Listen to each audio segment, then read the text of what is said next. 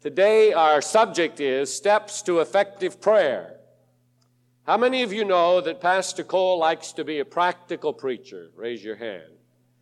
I like to make the gospel practical. I like to give people things that they can take and live out. I said to you, probably the first Sunday of the month, there are many, many books on prayer, and you can read them all.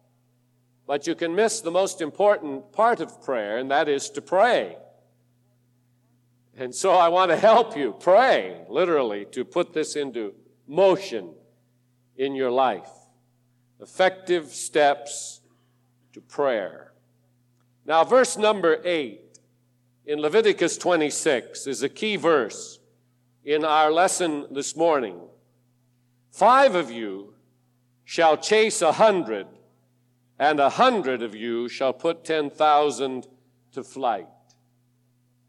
The New Testament in Matthew 18 says that if two of you will agree as touching anything they ask in prayer, it will be done. The power of numbers, the power of joining together in prayer. Five in prayer can chase a hundred, and a hundred can chase 10,000. Isn't that terrific? The corporate prayer is important as well as the closet prayer.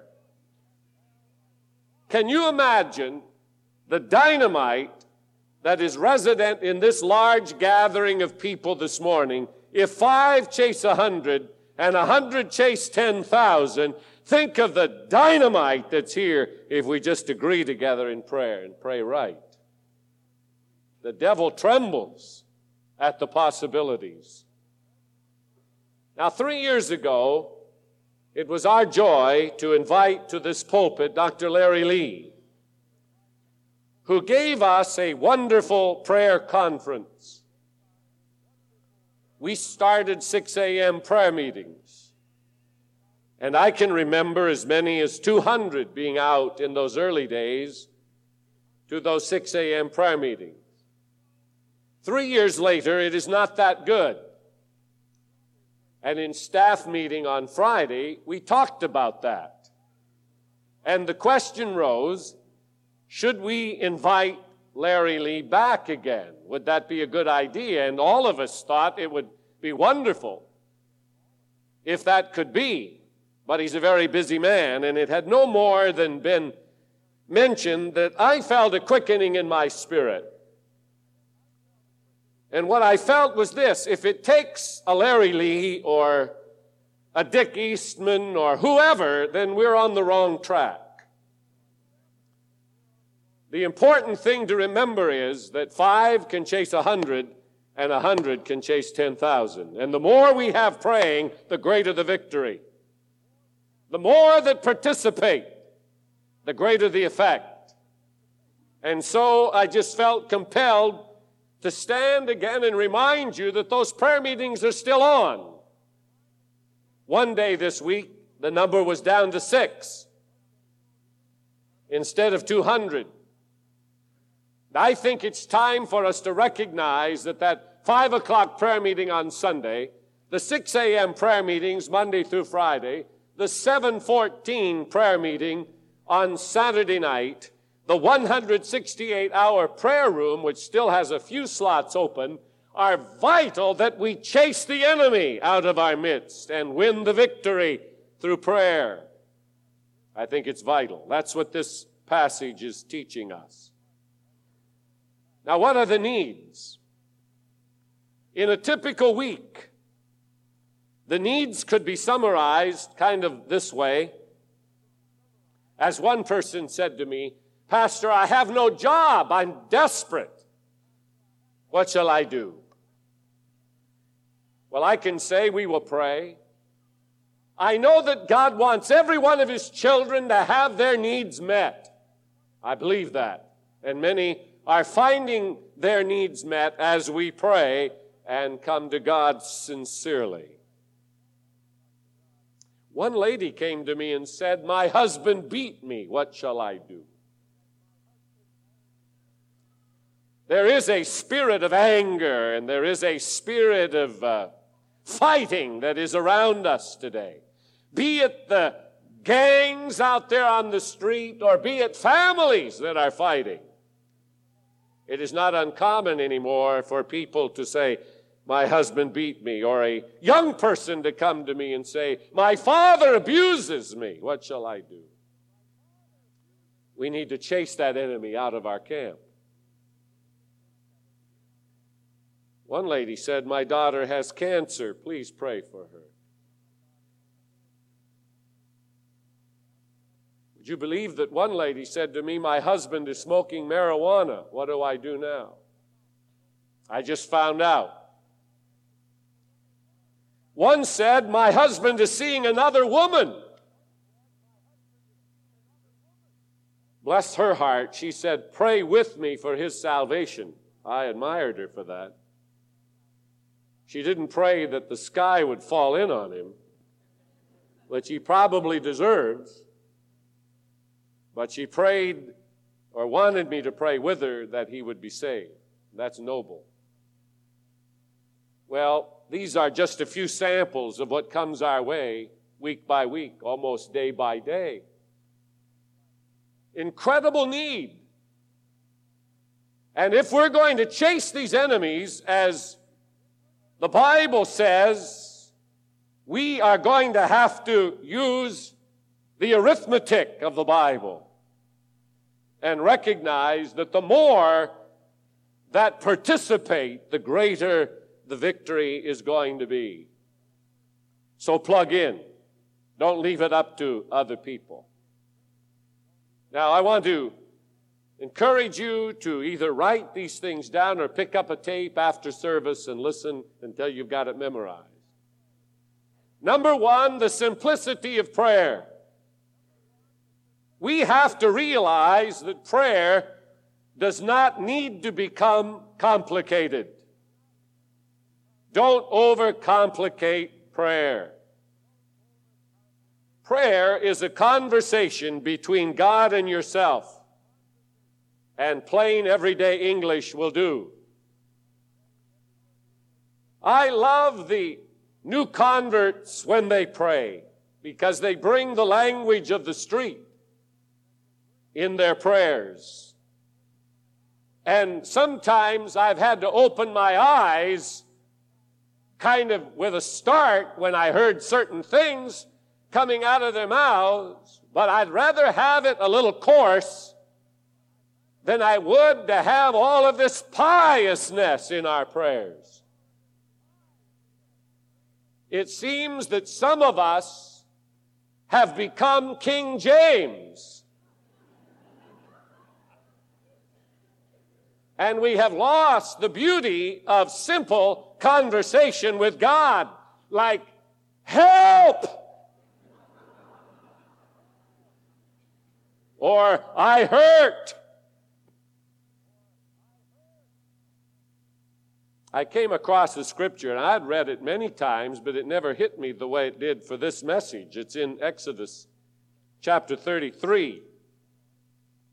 It's about Moses, of course, and it's God's dealings with Moses and conversation with Moses in verse 11. Exodus 33 11. Listen to this. So the Lord spoke to Moses face to face as a man speaks to his friend. Now, that last part really caught me. As a man speaks to his friend. I thought if God talk to Moses that way, then God must want Moses to talk to God that way. Or John or Mary or whoever. We don't need to learn new language. Prayer is not complicated. It's honest, simple expression. The first step in knowing how to pray is simply to talk the matter out with the Lord just as you feel about it and in the language you use every day. And anybody on that basis can talk to God and be effective. It was highlighted for me in a story of a little four year old girl who was used to saying her prayers with her parents. But she went to a friend's house to stay overnight. And as she was going to be put to bed, she got down on her knees right next to her host or hostess. And she began to look to her friend for guidance as she got from her parents in prayer. Finding the hostess unable to help her, she concluded her prayer time this way Please, God, excuse me. I can't remember my prayers, and I'm staying with a lady who don't know any.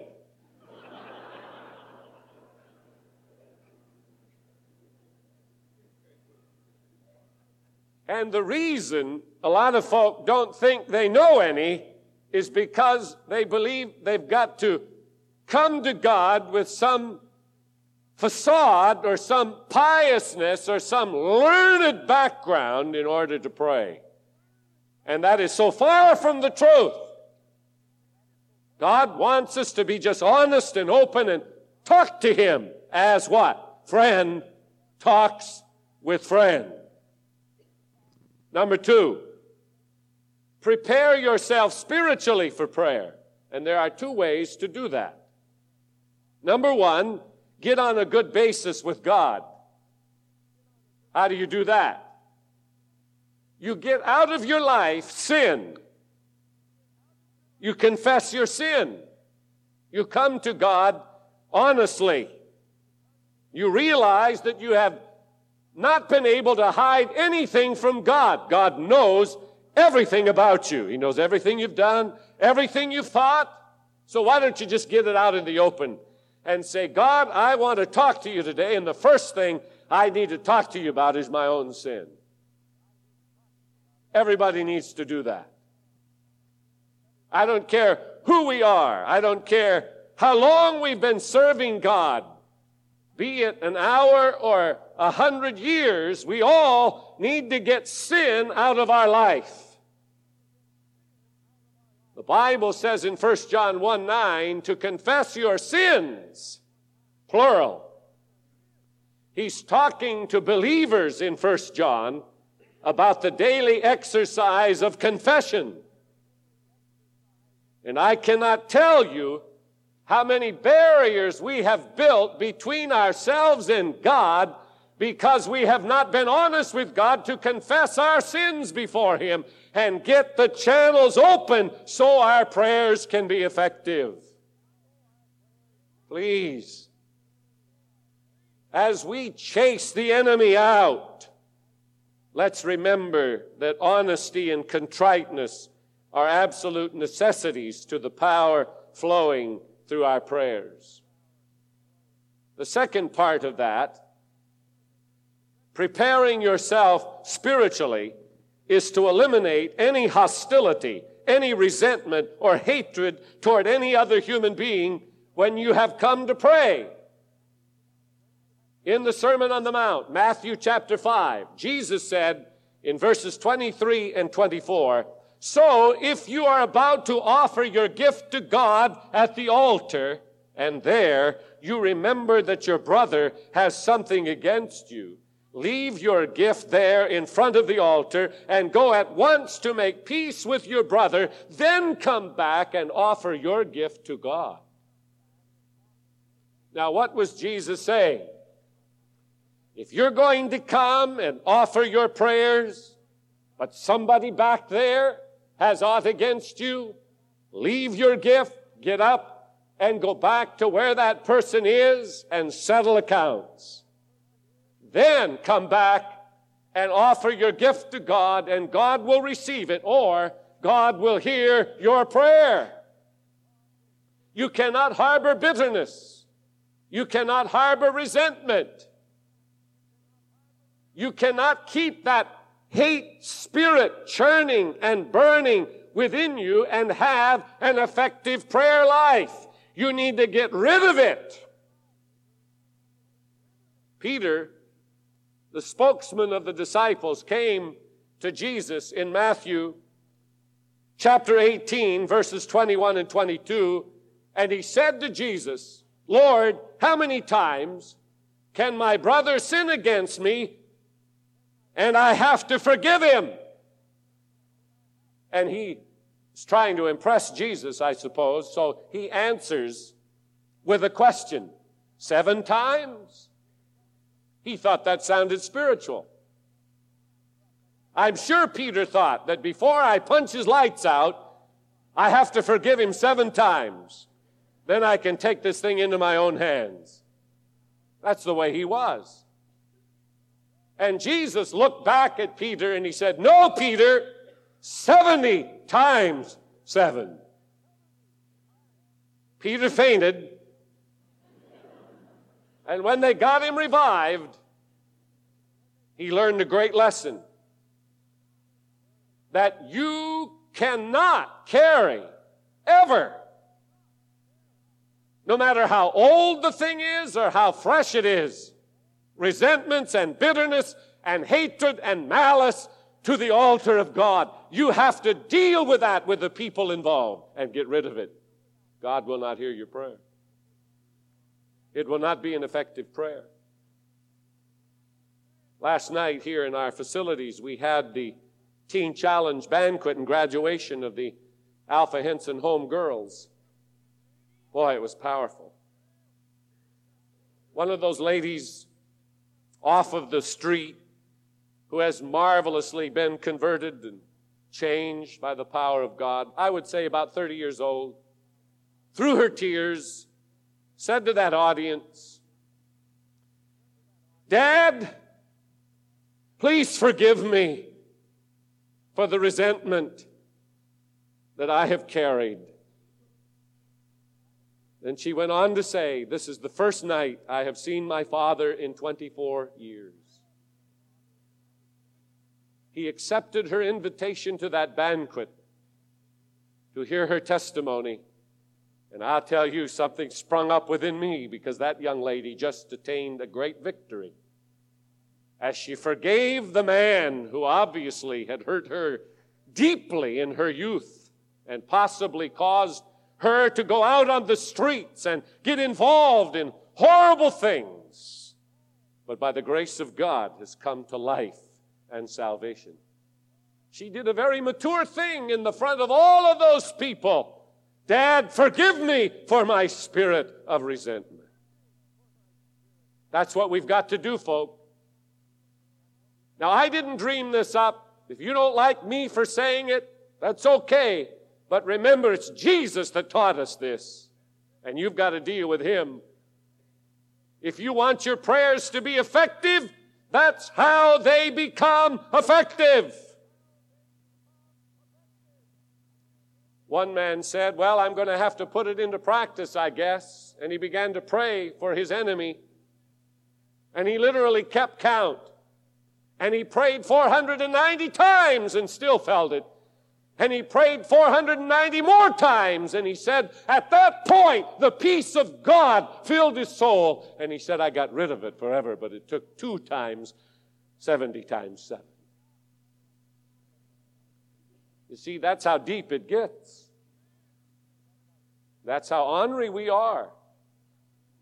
We want to hold on to it. Sort of feels good. Ah! But it blocks the door of heaven to your soul. And you've got to let it drain out to be healed.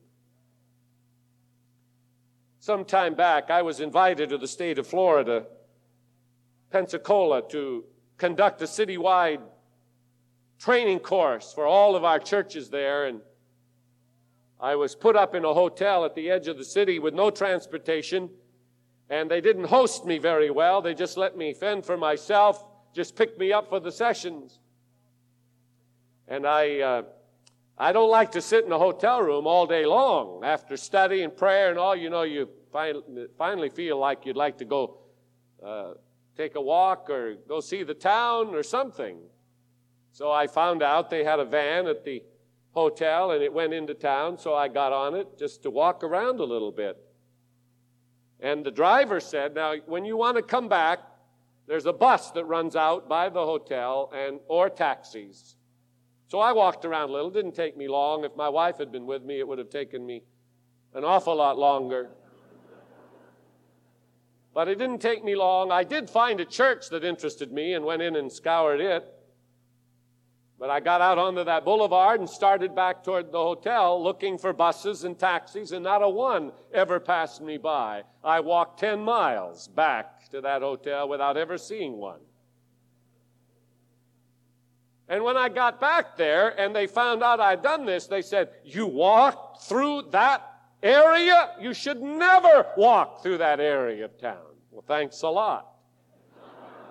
I thought it looked a little bit strange, but nonetheless. Well, days later, my heel started to hurt, something horrible. For I had dress shoes on walking those 10 miles, and my wife tells me that I walk hard on my heels. And I guess she's right because I developed a blister there that hurt something awful and it didn't go away.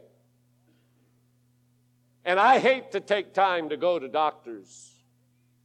Only when they force me do I go. The Bible says, Physician, heal thyself. So I take that as personal. I try to heal myself. But that thing kept hurting and hurting until I could hardly walk. I couldn't put any weight on it at all. And one day I was so fed up with that thing, I jerked my foot up. You know, I'm not double jointed, but I had to get it up so I could see that heel.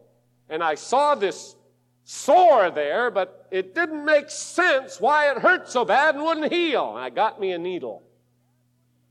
I put it under the hot water so I would sterilize it, and I got to digging and I found an opening beyond what I saw on the surface that went right up inside of my heel.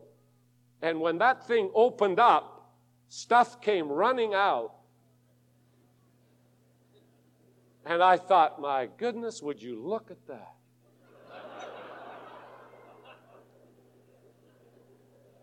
and I put my foot back down, it didn't hurt anymore. And the next day I was walking normally and it didn't cost me a dime. I was healed. But I learned something spiritual that if you let that poison linger in there, it's going to eat its way right on up through until you're not going to have a foot if you let it go too long. The same thing is true with the cankers and the cancers of your spirit. They eat away until if you do not deal with them, they will destroy you and they will keep you from the blessings of God. Prepare yourself spiritually. Confess your sin and get all ill will out of your life. Number three, thank Him for everything. You remember in the Gospel of Luke when 10 lepers were told by Jesus to go present themselves to the priest and they would be healed? They did. But only one of them came back to thank Jesus for the miracle. Nine of them went on their way without coming back to thank the one who provided them the healing touch. I'm afraid Many of us are like that. The bridge between preparing yourself spiritually and seeing the answers to prayer is thanksgiving to God for all He has done and is doing in your life, even for the bad things that you think are happening to you. In Luke 6 23, Jesus said something interesting. When men shall hate you, and when they shall separate you from their company, and shall reproach you and cast out your name as evil for the Son of Man's sake, rejoice in that day and leap for joy. Are you kidding? When men hate me, and separate me from their company and reproach me and cast out my name as evil, I'm to jump for joy, or as the Norwegians say, jump for joy. Absolutely. Paul said in 2 Corinthians 12, Most gladly, therefore, will I rather glory in my infirmities, that the power of Christ may rest upon me. Therefore, I take pleasure in my infirmities, in reproaches, in necessities, in persecutions, in distresses for Christ's sake. For when I am weak, then am I strong. I have been battling this week sore throat and stuffy head. Doesn't happen to me often, rarely, but it's not good for a preacher who has to talk all day. I woke myself up last night snorting. I came this morning for prayer time stuffed. And I got down before the Lord and reminded him what my responsibilities were today, in case he had forgotten. And then I thanked him for the opportunities that were mine to stand here with my slight infirmity and try to preach. So far, I've made it. But it's not the way I would like it to be. And I have other things throughout this day that are going to keep me talking all day long. But I've learned in Romans 8:28 that we give God thanks for everything because he's working out his will and his purposes. One thing I have discovered this morning, I'm weak. And when I acknowledge that with thanksgiving, then I am strong.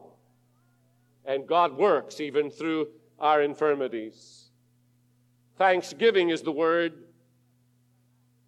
Somebody has said the six most important words in the English language are, I admit I made a mistake. Somebody said the two most important words are, thank you. And I believe that, especially when it comes to our Father who bestows such wonderful gifts upon us. Fourthly, visualize whatever it is you ask for as being granted. To me, that's faith. Faith is the substance of things hoped for, the evidence of things that we have not yet seen in reality. We see them through the eye of faith before we see them through the human eye. We have spiritual cataracts sometimes that need to be removed so that we can see the thing is being done before it happens. Faith says it's done. Do you think buildings like this are built before somebody envisions it and says, I know it's going to happen? No way. Have you envisioned your husband as being saved, ma'am? Have you envisioned your children coming home restored?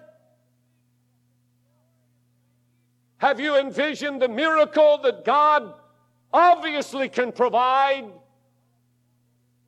Then start. I have said to ladies, start seeing your husband standing at our altar with his hands raised, blessing God. Until you see it, you're probably not going to experience it. Until you see it through faith. Faith is when you don't have anything. Faith starts with zero level, but it sees it through the eye of possibility. And it says, as we learned last week, it can say to yonder mountain, Remove hence, and it shall remove, and nothing shall be impossible to us. There is a spiritual law we can receive to the extent that we can believe. Matthew 9 29, according to your faith, so be it unto you. Has nothing to do with your position in the church, has nothing to do with the longevity of your conversion experience, your walk with God. It has everything to do with your ability to see it through the eye of faith. According to your faith, be it unto you. Matthew 21 22 says, If you believe, you will receive whatever you ask for in prayer. Hallelujah. Five shall chase a hundred, and a hundred will put ten thousand to flight. Oh, the power there is in prayer as we visualize God helping us to take this whole city. Have you ever pictured it? God giving us this city. I mean, a revival that will spread like wildfire. Can you see it? Until you see it, it will not happen. It is our responsibility to start picturing what it is that we want God to do. And as He sees we can handle it, it will come pouring out of His bountiful storehouse. Faith says it's ours. We lay hold of it in His name. Now, finally, pray without ceasing. Number five. What does that mean? Well, it means occupy yourself in prayer all of the time. Well, how can I do that? Well, when you're waiting on the telephone for somebody to be summoned, why don't you pray?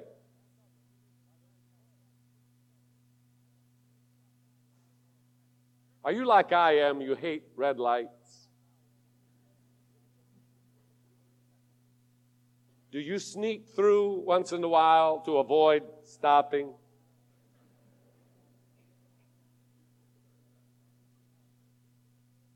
So do I.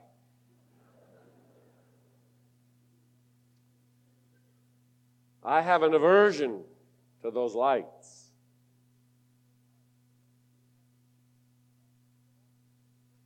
Chaplain Carothers, in the first book he wrote on praise, called Prison to Praise, talked about his frustration and God speaking to him as he sat at a red light, frustrated. God said, Why don't you do something while you're sitting there? Well, he said, What can I do? He said, Do you see that man walking across the street at the crosswalk? Yes. Pray for him. He needs help. So he began to pray for him. And such a spirit of warmth flooded his being. And so he started red light prayer time. Standing at the kitchen sink with the dishes instead of looking at the soap operas. Pray. Instead of listening to Rush Limbaugh. Pray. When sitting in the waiting room, pray. Bounce prayers off of people's heads. See what God will do. Pray without ceasing. That's what it means. Occupy what we call blank time with prayer, communion with God. Not a new language, remember, simplicity. Bouncing prayers off of people, off of situations, utilizing that time at stoplights or wherever to practice the presence of the Almighty. And as we do it as a church, five chase a hundred and a hundred put 10,000 to flight. Isn't that terrific?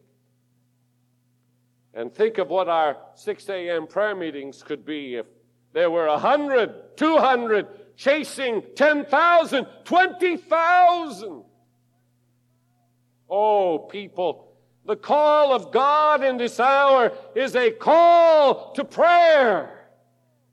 And it's not complicated, it's not pious, it's not difficult, it is simplistic conversation with God, believing that He is a rewarder of those that seek Him. Prayer communion with God. Now, if you can't remember those five steps, as I say, they are on tape outside the door. But get them into your spirit. Now, in California history, gold rush history, there is the name Henry Comstock.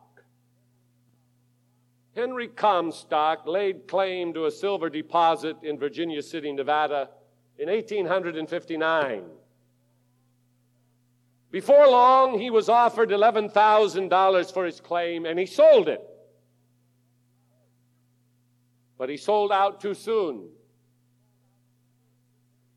During the following 30 years, the Comstock lode provided $340 million in silver deposit, the greatest silver deposit in the history of the United States. I read that little part out of our history and I thought, Lord, that is just like prayer. We quit. We sell out like Judas. We, we sell out and then we come back and it's too late. Somebody else has gotten the claim. And poor old Henry Comstock could have had 340 million and settled for 11,000. That's what our text is saying to me today. Five will chase a hundred. A hundred will chase 10,000.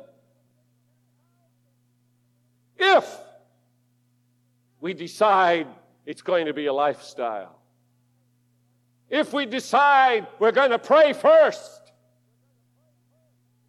If we decide we're going to let God be God in our lives, in our church, in our families, in our community, and we will pray about everything and do it without ceasing. The potential is absolutely astronomical. Church, it's time to pray. What you read in your bulletin when it says prayer ought to get our utmost attention. It ought to draw us together because just five can chase a hundred, and just a hundred can chase ten thousand. Woo! The devil shakes at that possibility. Otherwise, he stands around with his hands like this, saying, Nothing will happen here. They do not mean it, they're not serious about it. Would you like to get serious? There are so many needs as I began my message job needs, husband beatings, husband adultery, and wives in some cases, all kinds of sickness. Prayer can turn all of those enemies to flight we practice the teaching of His Word. I ask you to join me. And let's become what we can become through the power of prayer. Shall we do it right now before we close? Every head bowed, nobody leaving until we have pronounced the benediction. Some of you here with our heads bowed and our eyes closed need to pray the sinner's prayer God, be merciful to me, a sinner. It's your day to come into the kingdom of God.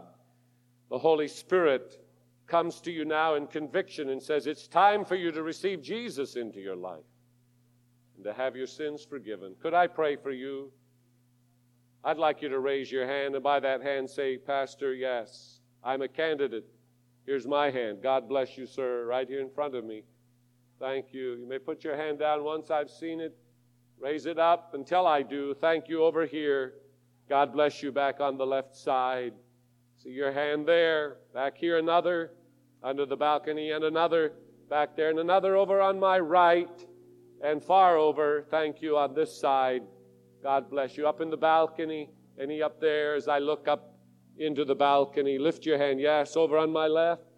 Thank you. He cares about us. Yes, on the right. Thank you up there. God bless you. On the lower floor, another over here. God bless you. Thank God for these that are raising their hand. And how many of the rest of you would like to say, Pastor, I need to get into this thing of prayer, and I appreciate the effective steps to prayer. God helping me, I'm going to apply them. Would you like to lift up your hand just to say by that hand, Yes, I'm going to do it? God helping me, God helping me, God bless you. Father, As we bow before you in Jesus' name, we pray for miracles of salvation, miracles of conversion in the lives of those who raise their hands. Come to them now, O God, with grace and mercy and save their souls. May they know that your love reaches them where they are. And then help us all to pray as we should. Help us to have that intimacy with you, Lord, where at any time of day or night we can just talk to you like friend with friend. Help us to do it, Lord. And Lord, I feel compelled to pray for people in this audience who need to get things right with somebody else. There is that ill will, there is that resentment. Oh God, give us the grace to straighten it out so that our prayers will not be hindered, be it between husband and wife or between friends or relatives of any kind. Help us to obey your word. And we'll thank you for touching us. Help us to be the church we ought to be in the world, powerful, like an army with banners chasing the enemy. Teach us to pray. In Jesus' name we ask this. Amen. Would you stand with me, please? Everybody standing. Those of you who raised your hand, I'd like you to come down front. I have a booklet and a, and a tape that I want you to have. I want you to come and say, by coming, I want to make public my testimony of conversion. It'll be easy for you to get to the aisle. Just come on down. One of our workers will be here to help you. If you need water baptism, I want you to come over by the flag. Tonight's water baptismal can include you. As we sing, come, and staff, please greet these as they come. Let's sing, and you come as we sing, please.